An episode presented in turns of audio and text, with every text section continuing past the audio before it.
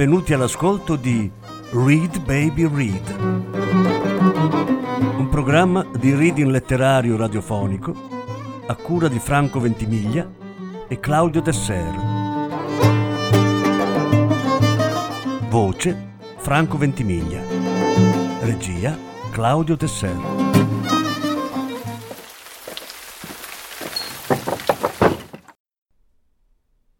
Milan Kundera Tre racconti dalla raccolta Amori ridicoli.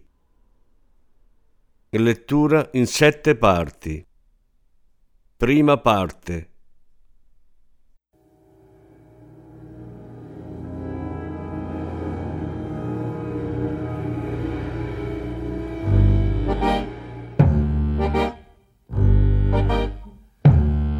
You gentlemen who think you have a mission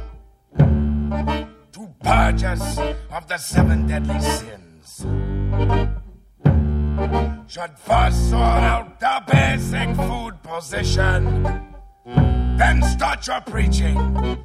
That's where it begins. Your lot who preach restraint and watch your waist as well should learn for once the way the world is run. However much you twist, whatever lies that you tell, food is the first thing. Morals follow on. So first make sure that those who are now starving get proper helpings when we all start carving. What keeps mankind alive? What keeps mankind alive? The fact that millions are daily tortured, stifled, punished, silenced, and oppressed. Mankind can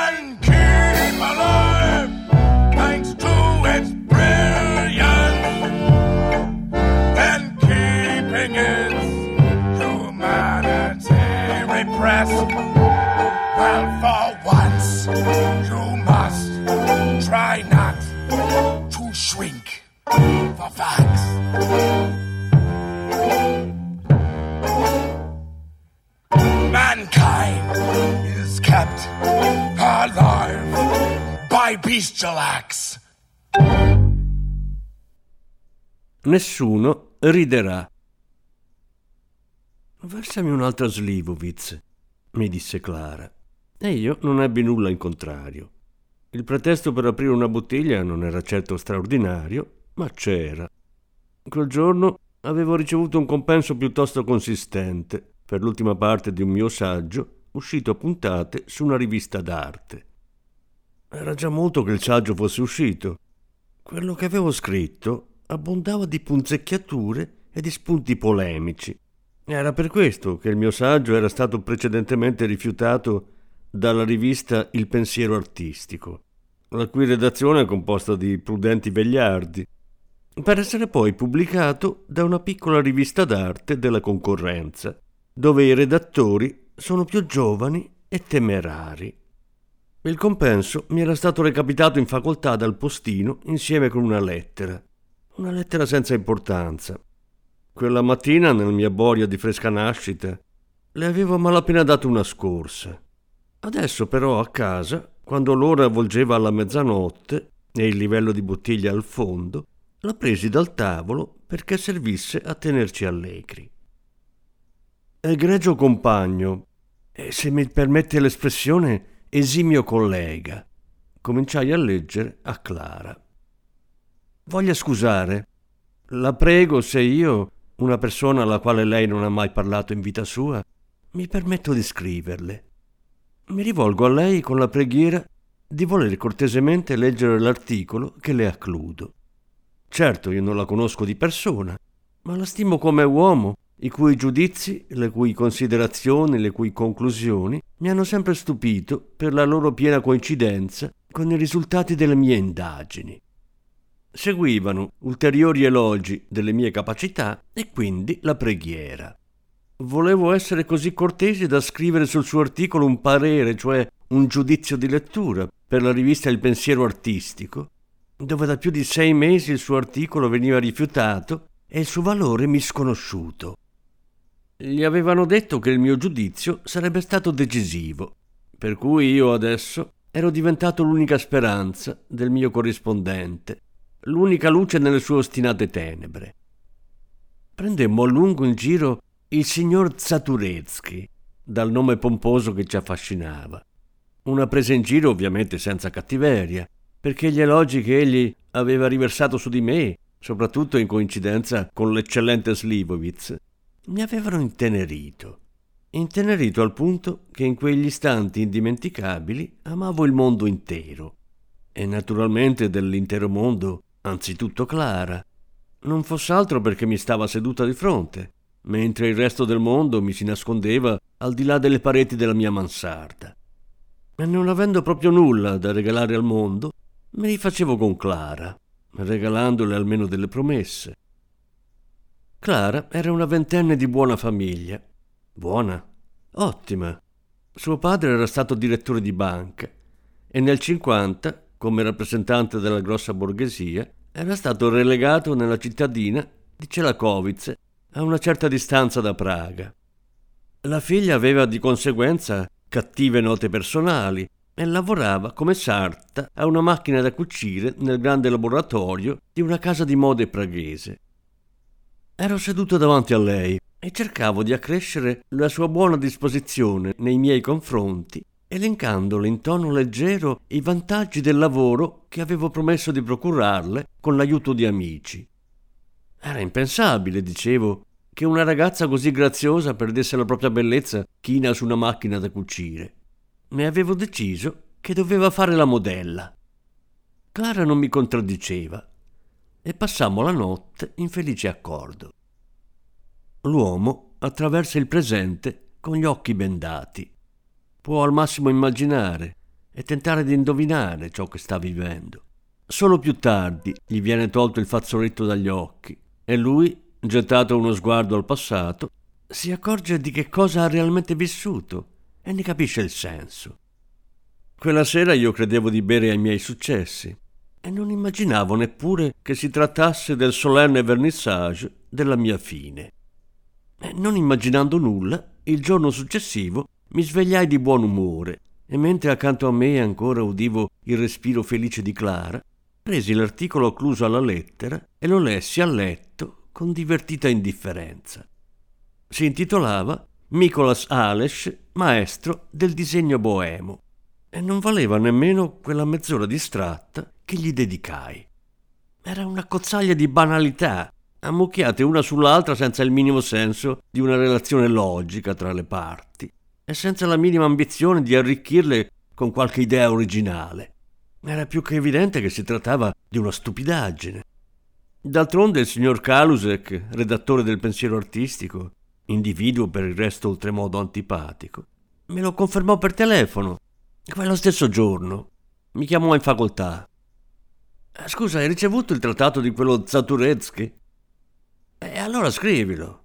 Gli è già stato stroncato da cinque nostri lettori. Ma lui continua a rompere le scatole. Adesso si è ficcato in testa che l'unica vera autorità sei tu. Scrivi in due frasi che si tratta di un'idiozia. Tu ci sai fare, sai essere velenoso quanto basta. E così ce ne staremo tutti in pace. Ma qualcosa in me si ribellò. Perché devo essere proprio io il boia del signor Zaturetsky? Sono forse io che ricevo uno stipendio da redattore? Ricordavo del resto molto bene che al pensiero artistico per prudenza avevano rifiutato il mio articolo. Inoltre il saldo legame del ricordo associava in me il nome del signor Zaturetsky a Clara, alla Slivovitz e alla bella serata. E infine, non posso negarlo, è umano, avrei potuto contare su un unico dito le persone che mi consideravano una vera autorità. Perché mai avrei dovuto perdere quell'unica persona? Terminai la conversazione con Kalusek con una battuta generica che lui poteva considerare come un impegno e io come una scappatoia. E misi giù la cornetta, fermamente deciso a non scrivere alcun giudizio sul signor Zaturetsky. Tirai invece fuori dal cassetto un foglio di carta e scrissi al signor Zaturezzi una lettera nella quale evitavo qualsivoglia commento sul suo lavoro, adducendo come scusa il fatto che le mie opinioni sulla pittura dell'Ottocento erano in genere considerate erronee e stravaganti, e che quindi una mia perorazione gli sarebbe potuta essere, soprattutto all'interno della redazione del pensiero artistico, più di danno che di vantaggio. Nel frattempo riversavo sul signor Zaturezzi un'amichevole loquacità nella quale non era possibile non leggere la mia benevolenza. Imbucata la lettera, subito dimenticai il signor Zaturezzi, ma il signor Zaturezzi non dimenticò me.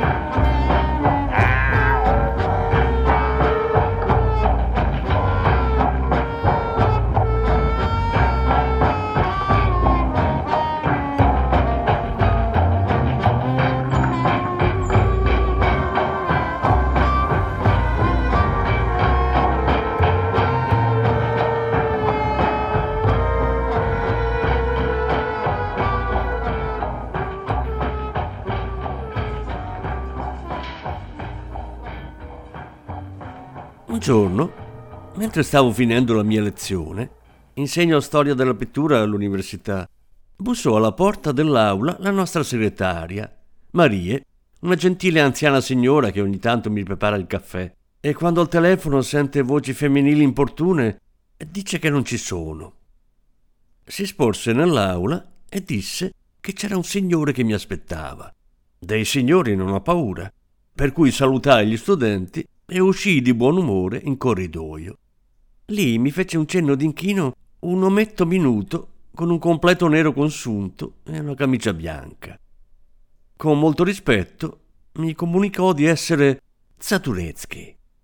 Fece entrare l'ospite in una stanza vuota, gli offrì una poltrona e cominciai a chiacchierare giovialmente del più e del meno, di quell'estate così brutta, delle mostre di Praga. Il signor Zaturetsky annuiva cortesemente a ogni mia sciocchezza, ma presto cercò di condurre ogni mia osservazione verso il suo articolo su Mikolas Ales, che di colpo giacque tra noi nella sua invisibile sostanza come una calamita inamovibile. Nulla mi sarebbe piaciuto quanto scrivere un articolo sul suo lavoro, dissi alla fine. Ma come l'ho spiegato nella lettera, da nessuna parte vengo considerato un esperto dell'Ottocento boemo e in più sono ai ferri corti con la redazione del progetto artistico, dove vengo ritenuto un ostinato modernista, per cui un mio giudizio positivo non potrebbe che danneggiarla. Oh, lei è troppo modesto, disse il signor Zaturetsky. Come può un esperto d'arte come lei valutare con tanto pessimismo la propria posizione? In redazione mi hanno detto che tutto dipende soltanto dal suo giudizio. Se lei difenderà il mio articolo, lo pubblicheranno. Lei è la mia unica salvezza. Si tratta del risultato di tre anni di studio e tre anni di lavoro. Tutto è adesso nelle sue mani.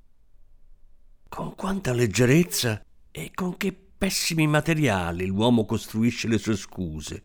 Non sapevo cosa rispondere al signor Zaturetsky.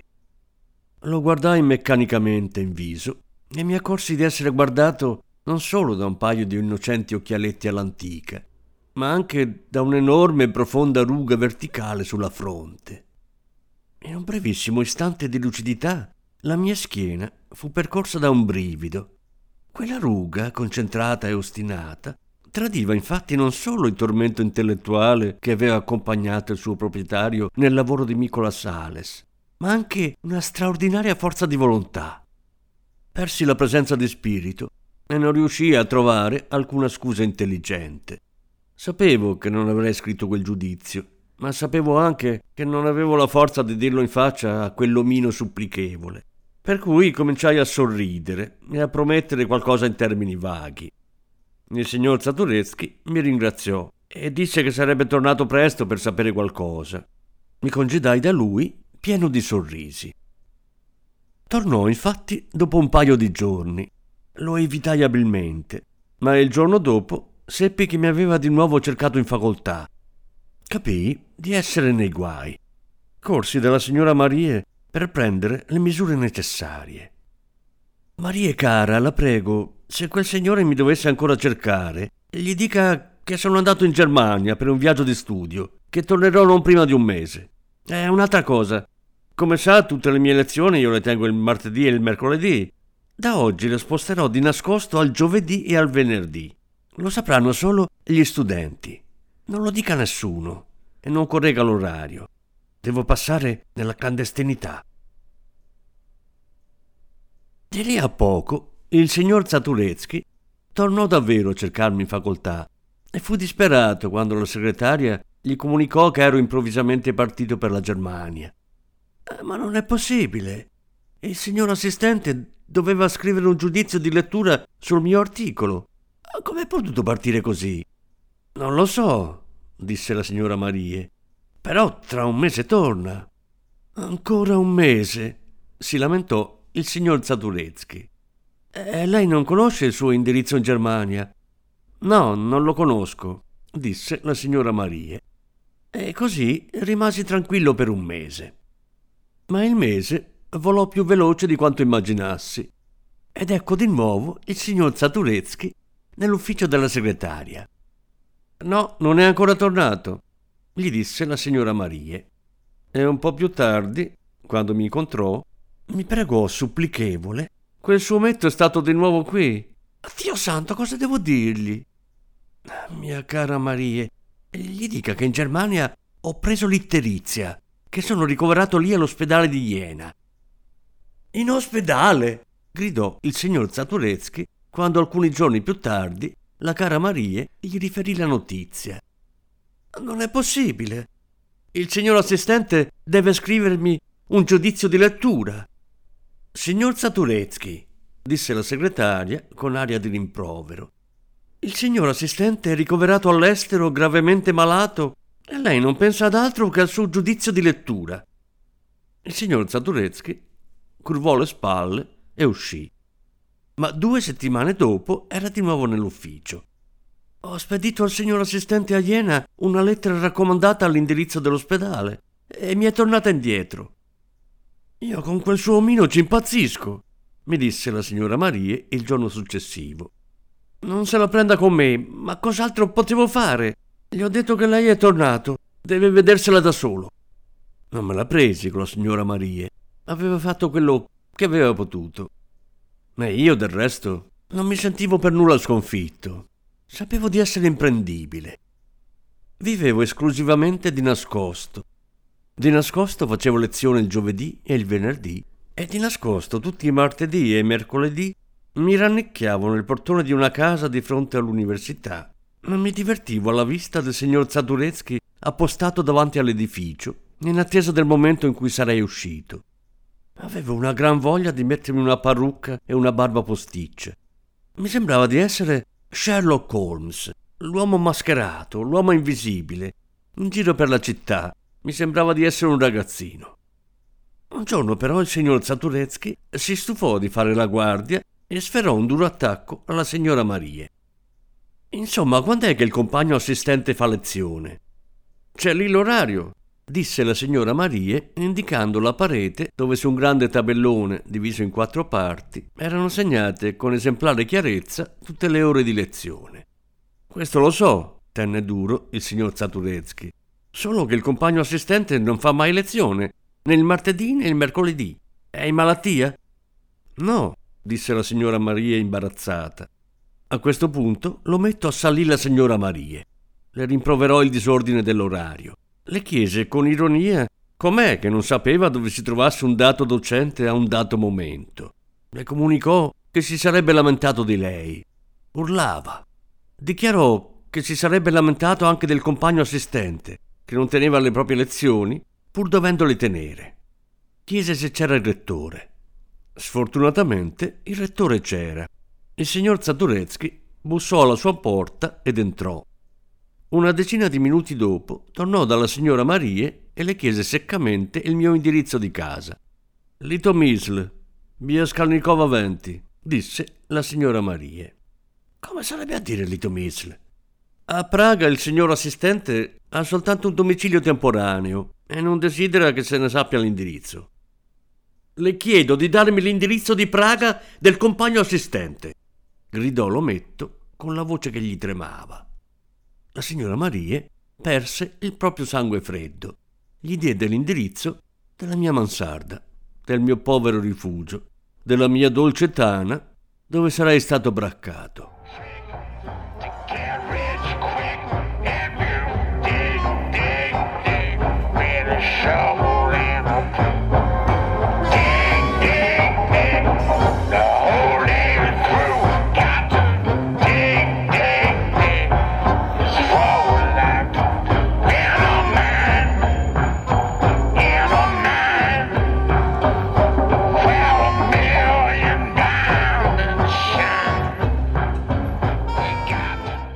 Sì, la mia residenza stabile è a Litomisle.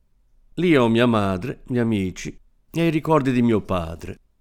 Appena ne ho la possibilità, lascio Praga e vado a studiare e a scrivere a casa, nel piccolo appartamento di mia madre. Per questo avevo mantenuto formalmente come residenza il suo appartamento e a Praga non ero riuscito a procurarmi neanche una monocamera, come si deve, e vivevo in subaffitto in un quartiere periferico, in una mansardina completamente autonoma, la cui esistenza tenevo quanto più possibile nascosta, senza dichiararla da nessuna parte. Non fosse altro perché non volevo rischiare inutilmente che ospiti indesiderati si incontrassero con le mie varie coabitatrici o visitatrici temporanee. Non posso negare che proprio per queste ragioni la mia reputazione nel palazzo non era proprio delle migliori.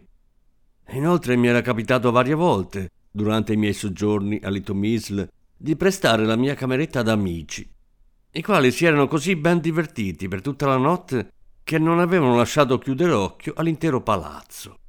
Scandalizzati da tutto ciò, alcuni inquilini avevano iniziato contro di me una guerra silenziosa, che si manifestava di tanto in tanto in critiche nei miei confronti da parte del comitato di quartiere e persino in un reclamo presentato alla ripartizione alloggi.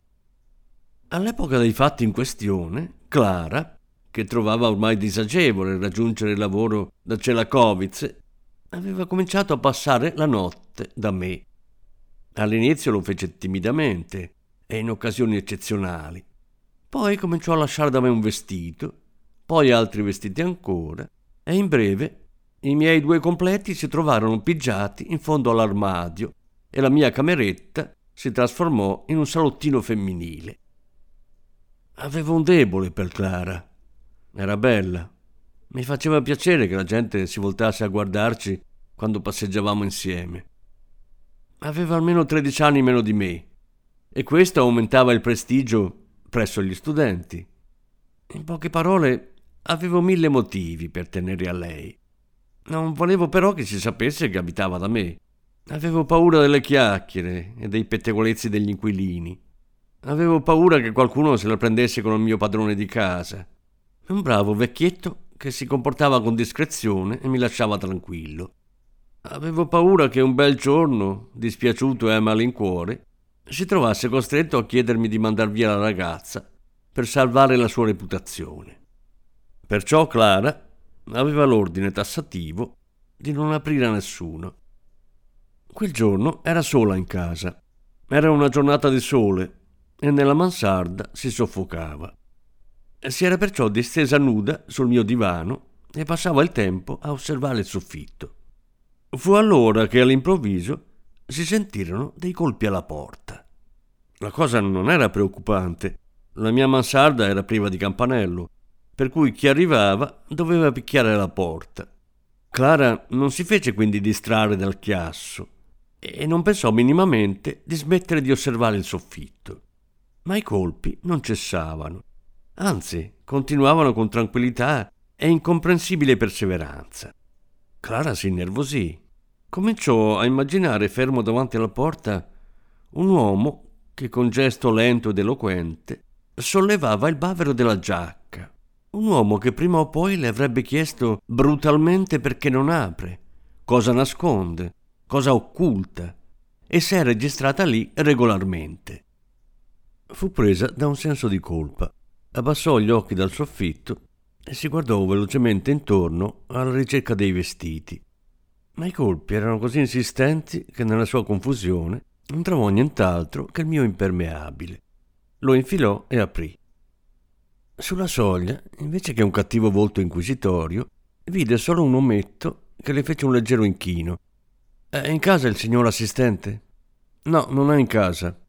È un peccato, disse l'ometto, scusandosi educatamente del disturbo, perché il signor assistente deve scrivere un giudizio di lettura su un mio articolo. Me lo ha promesso e ci sarebbe una certa urgenza. Se permette gli lascerei almeno un messaggio. Clara diede all'ometto carta e penna e io la sera lessi che il destino dell'articolo su Nicolas Ales era unicamente nelle mie mani e che il signor Zaturecki aspettava con profondo rispetto il mio giudizio e avrebbe provato nuovamente a cercarmi in facoltà.